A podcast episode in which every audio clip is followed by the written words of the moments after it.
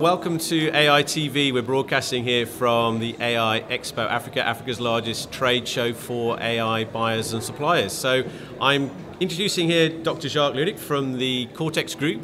Um, Jacques just come from doing a great keynote about operationalizing AI in the enterprise. And Jacques, um, it was great talk. I mean, uh, I think last year we'd characterized AI in Africa is yeah. exciting and new, yeah. and people yeah. kind of talking about it, and the vibe and the, and the, hype. And now this year, it's really about reality, and, and, and there's a lot of CXOs, CIOs, CEOs um, now thinking, well, how do I get this into my, my business? And, and you, you were talking very eloquently to that point. I mean, what what top three things do you think we, we should all be considering in the enterprise now to, to, to look at these technologies? Yeah, uh, Nick, it's fantastic to be here at the Expo, by the way. Um, and it was fantastic to, to hear also um, Simon's talk, yeah, where he was good. setting the scene in terms of China and what's Asia, what's happening. Um, yeah, I wanted to keep it super real in terms of um, business for us and what we, what, what, what we can do there. So for me, there's customer facing businesses and there's very specific things that we can do there to, to be impactful. It's about a bottom line. You want to address the business value drivers.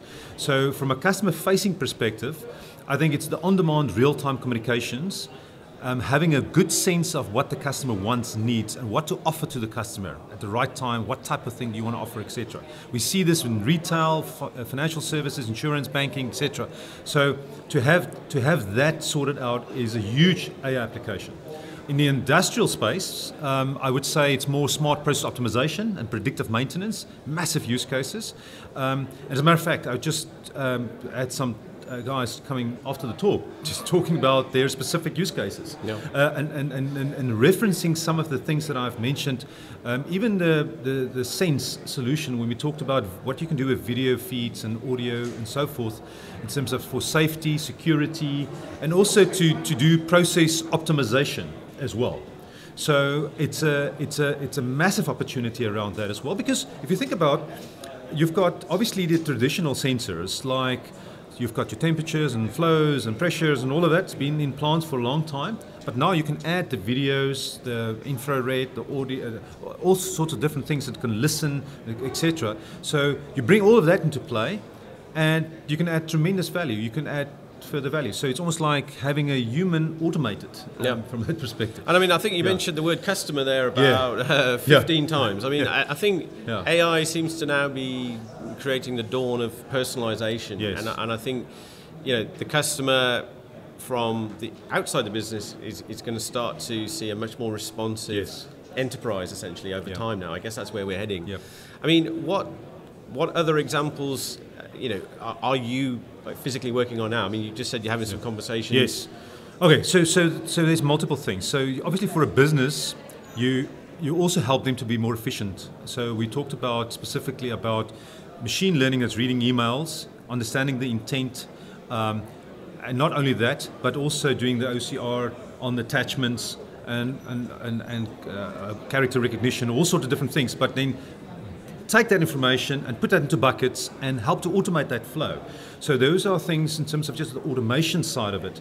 But I think the, the other exciting piece for me is it's around intelligent virtual assistants. We're, we're just like a sensor. With this phone, it's mm. like a sensor on, on people as well. You can determine the sentiment.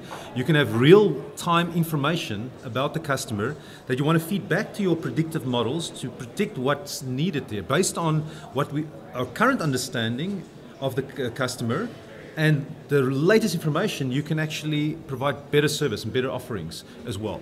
And, and it's a fast-paced, fast-moving world, so I think it's very important to take make use of that uh, information. So intelligent virtual assistants is very important, but it feeds into uh, uh, this kind of personalization at scale. And obviously, at this conference, we're going to have more sessions on personalization. We've got yep. a workshop on personalization, and excited to talk more about that because I think it's, it's probably the theme on for customer-facing businesses.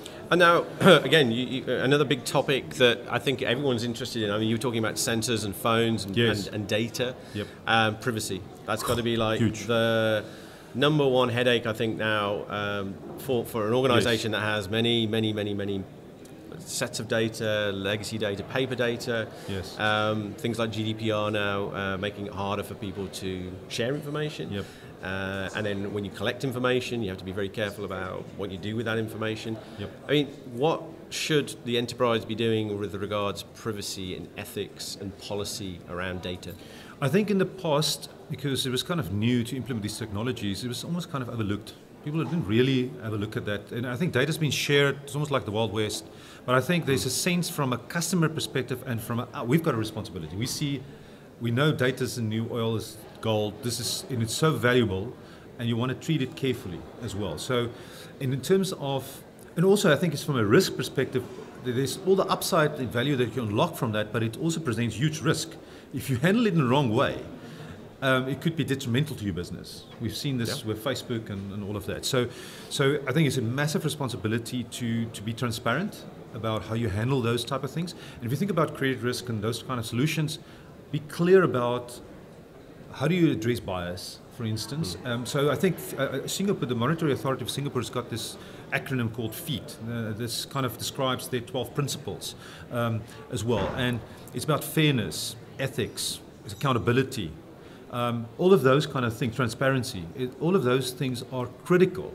Um, and there's various things that you can do as a business to actually implement those kind of things. You can have internal, external boards evaluating things. You can have your own policies around those kind of things and make sure when you implement solutions, you've got a checklist, you adhere to this as well. So all of that would make customers more comfortable as well. But I think it's also very important for the customers to also look at this seriously as well, because they obviously the solutions are implemented there, so they, they, they need to take ownership of, of, those type of things. Yeah. And I think, um, I guess maybe a, a, a, point to sort of finish on. I mean, one of the things that I think you, when we look at companies in the East, and I think it's great that we had Simon here from from, from Singapore, is the fact that they have a different way of looking at a vision and the and the time on that vision. So if you look at uh, a company like SoftBank, for example, in Japan, yes, they, they, they, they, if you go on their website, they've got a document that basically says this is our 30-year vision that's going to set the scene for the next 300 years. Exactly I mean, right. like 300 years. That's yeah. like crazy amount of time, right?